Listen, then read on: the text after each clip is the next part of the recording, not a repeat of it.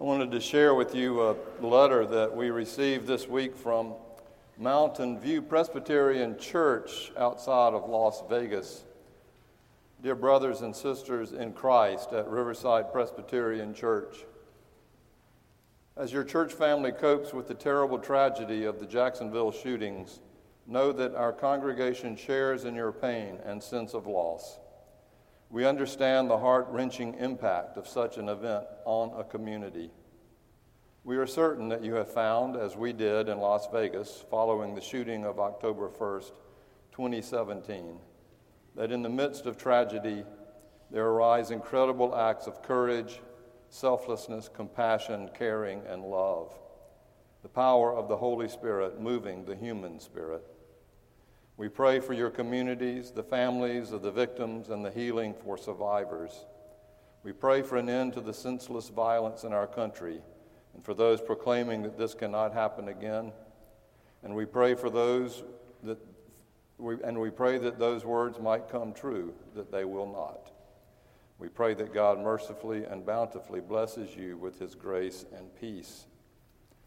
I found this so powerful as a symbol of what we are as a church united together. In the Presbyterian Church, we claim that we are congregations that are connected, and this is an example of just that, that we pray for each other, but not just as Presbyterians, all Christians called to pray for each other and lift up the power of the Holy Spirit that they may be present in the congregations around our planet.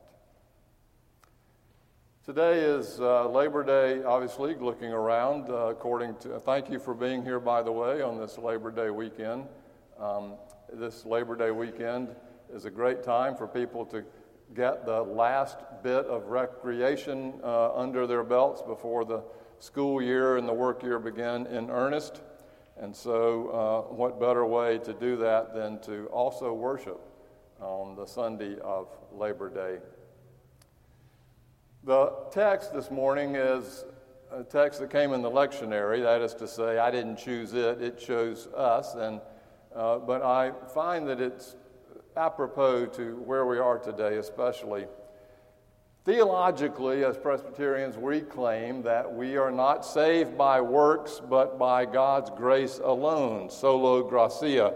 We are saved only by grace, not by what we do. Yet, on the other hand, and this is true for most truth, by the way. It's not either or, it's both and.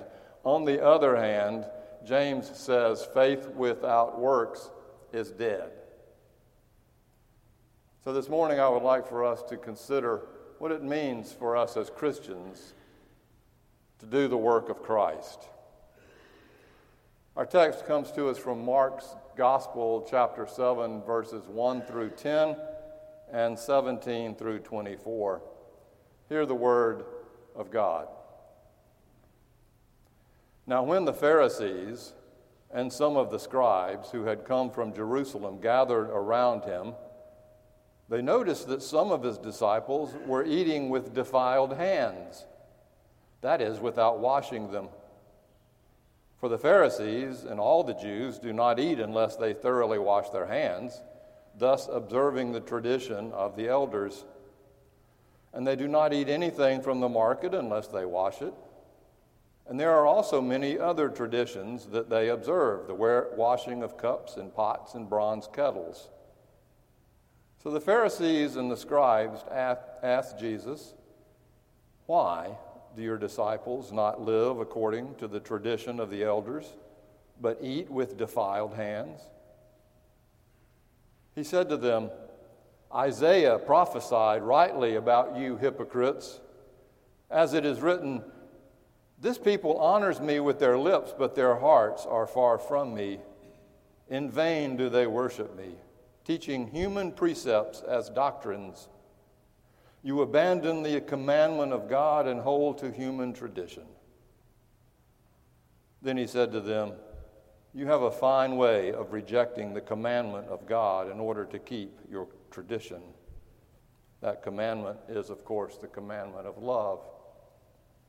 Now, in verse 17, When Jesus had left the crowd and entered the house, his disciples asked him about the parable. And he said to them, Then do you also fail to understand? Do you not see that whatever goes into a person from outside cannot defile, since it enters not the heart but the stomach and goes out into the sewer? Thus he declared all foods clean. And he said, Is it what it is what comes out of a person that defiles? For it is from within, from the human heart, that evil intentions come fornication and theft and murder, adultery, avarice, wickedness, deceit, licentiousness. Those are obvious. But also envy, slander, pride, and folly. All these evil things come from within, and they defile a person. This is the word of the Lord.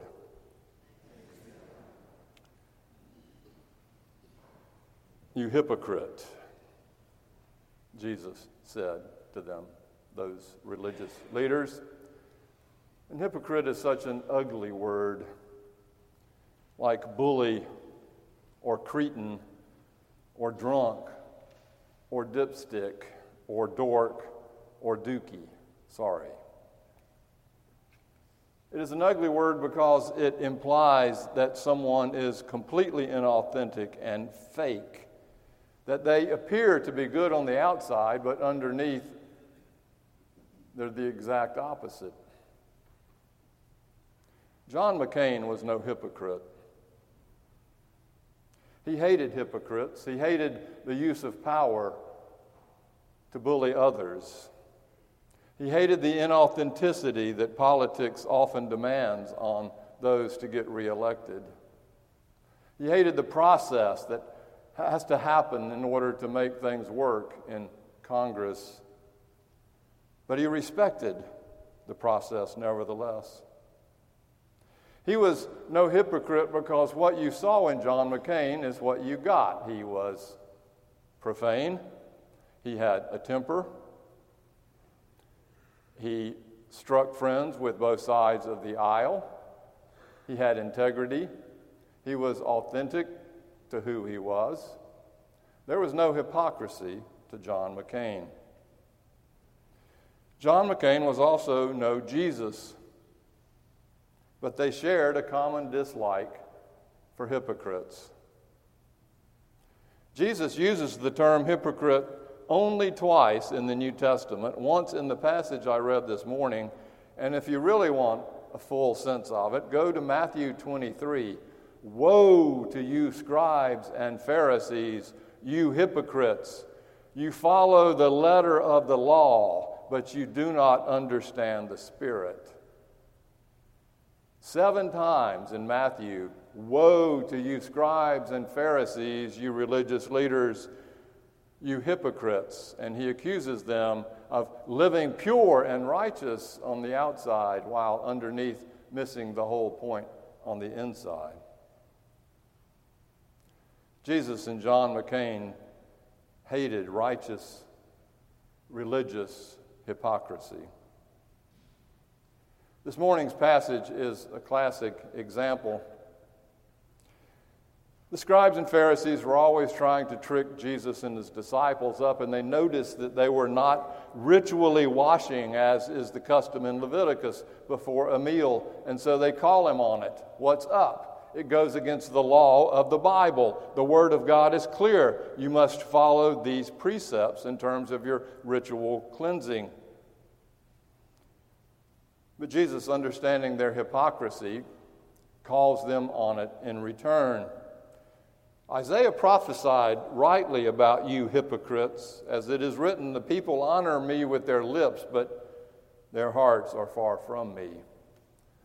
I can only imagine the conflict, the sense of tension that must have been present between Jesus and the religious leadership at that moment. He's calling them hypocrites.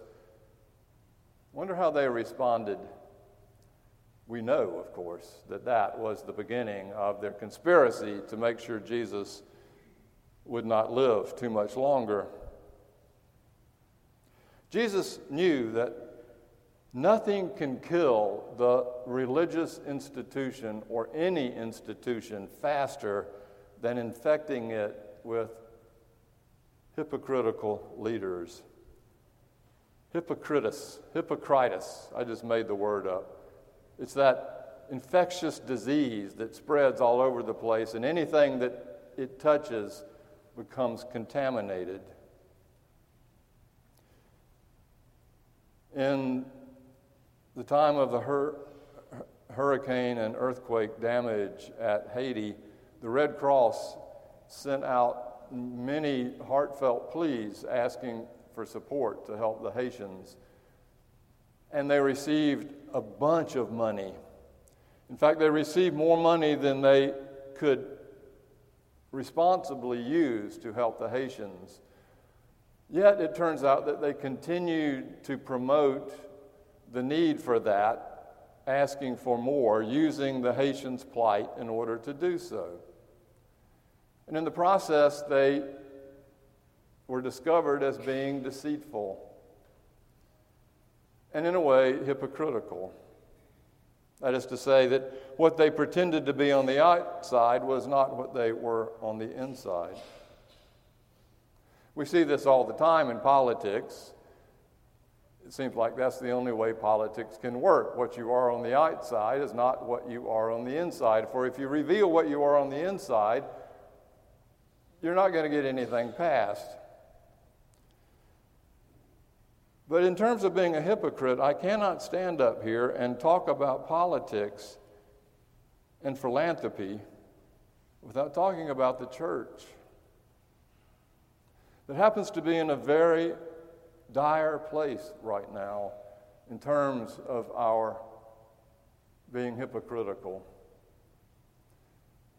You have to be living under a rock if you're not following what's going on in the Catholic Church with the issue of pedophilia from so many priests over so many years, but especially the cover up that who knows really how far it goes.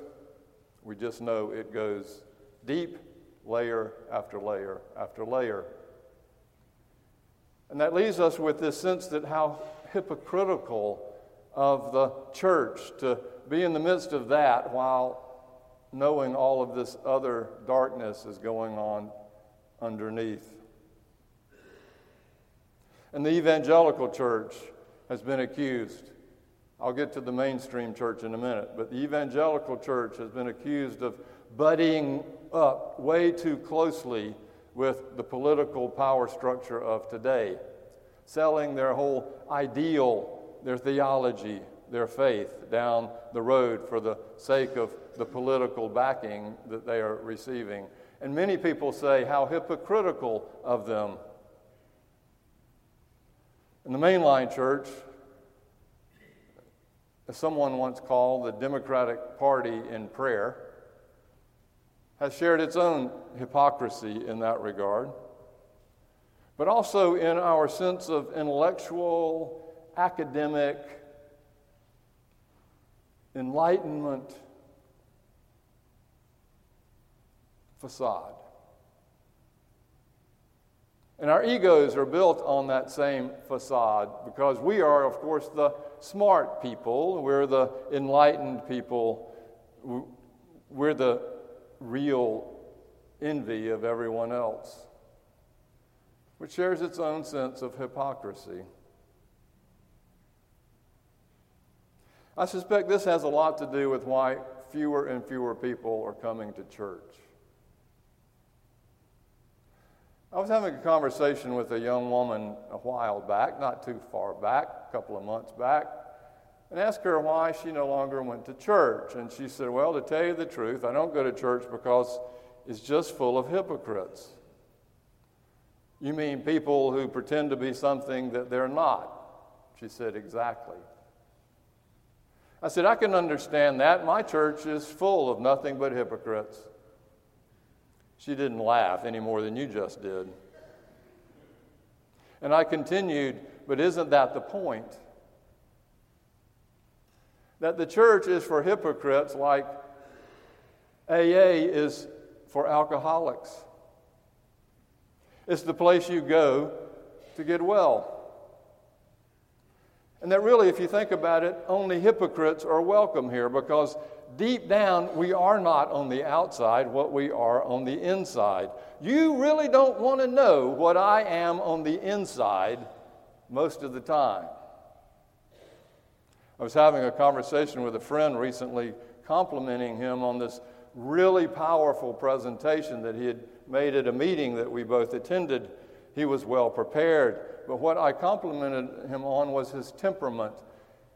He was being attacked from all sides with all kinds of emotional reactivity, using children to make a point. People were screaming at him, and he stood up there so powerfully without showing any real emotion. He was not defensive, he, he did not attack in return. I marveled at him. When I mentioned it to him, he said, Ha! If you want to know what I really wanted to say, he was hypocritical. He was not on the outside what he was on the inside, which is to say that sometimes we are called to be something else than what we are deep down. And what we're called to be, of course, is the presence of Jesus.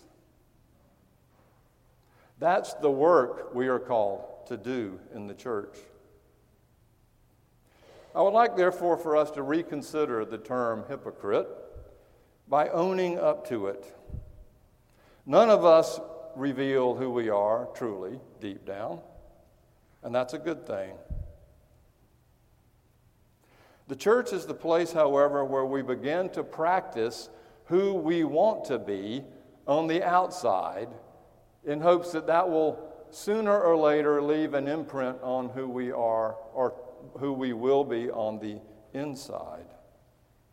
That we put on the mask of Christ long enough that that mask will make an imprint on us and we begin to actually feel like Jesus by acting out like Jesus.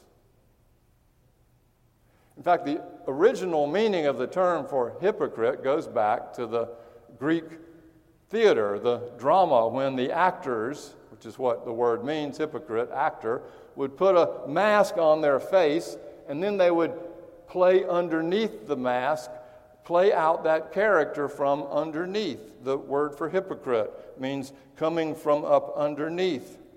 And these characters wore this mask uh, enough so that they became the actual character of the one they were playing. And this is the point I'm making. The mask we're called to wear is the mask of Christ. It is the work of Christ.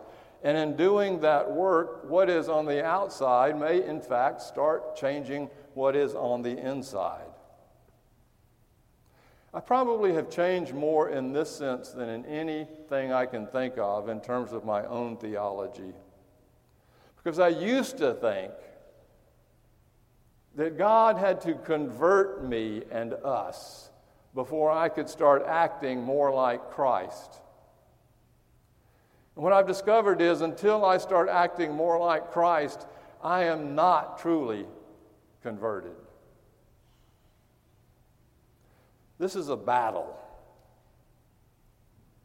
The Bible is clear about it. This is a battle. What mask will we wear? So in Ephesians 6, Paul writes, Therefore, take up the whole armor of God, so that you may be able to withstand on that evil day, and having done everything, you may stand firm.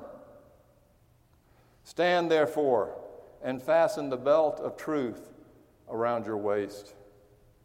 And put on the breastplate of righteousness, not self righteousness. As shoes for your feet, put on whatever will make you ready to proclaim the gospel of peace. With all of these, take the shield of faith with which you will be able to quench all flaming arrows of the evil one. Take the helmet of salvation and the sword of the Spirit, which is the Word of God. If we clothe ourselves in the garments of the armor of God, then we will eventually find out that they fit us better and better each day. And the work of Christ, which is our work from year to year as we wear the mask of Jesus, will start looking like more like who we are deep down. So we come to the table as hypocrites. All of us. Let us at least own that.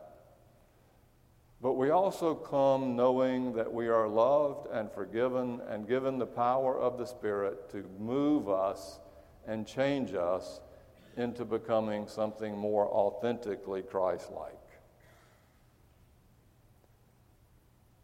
From one hypocrite to another,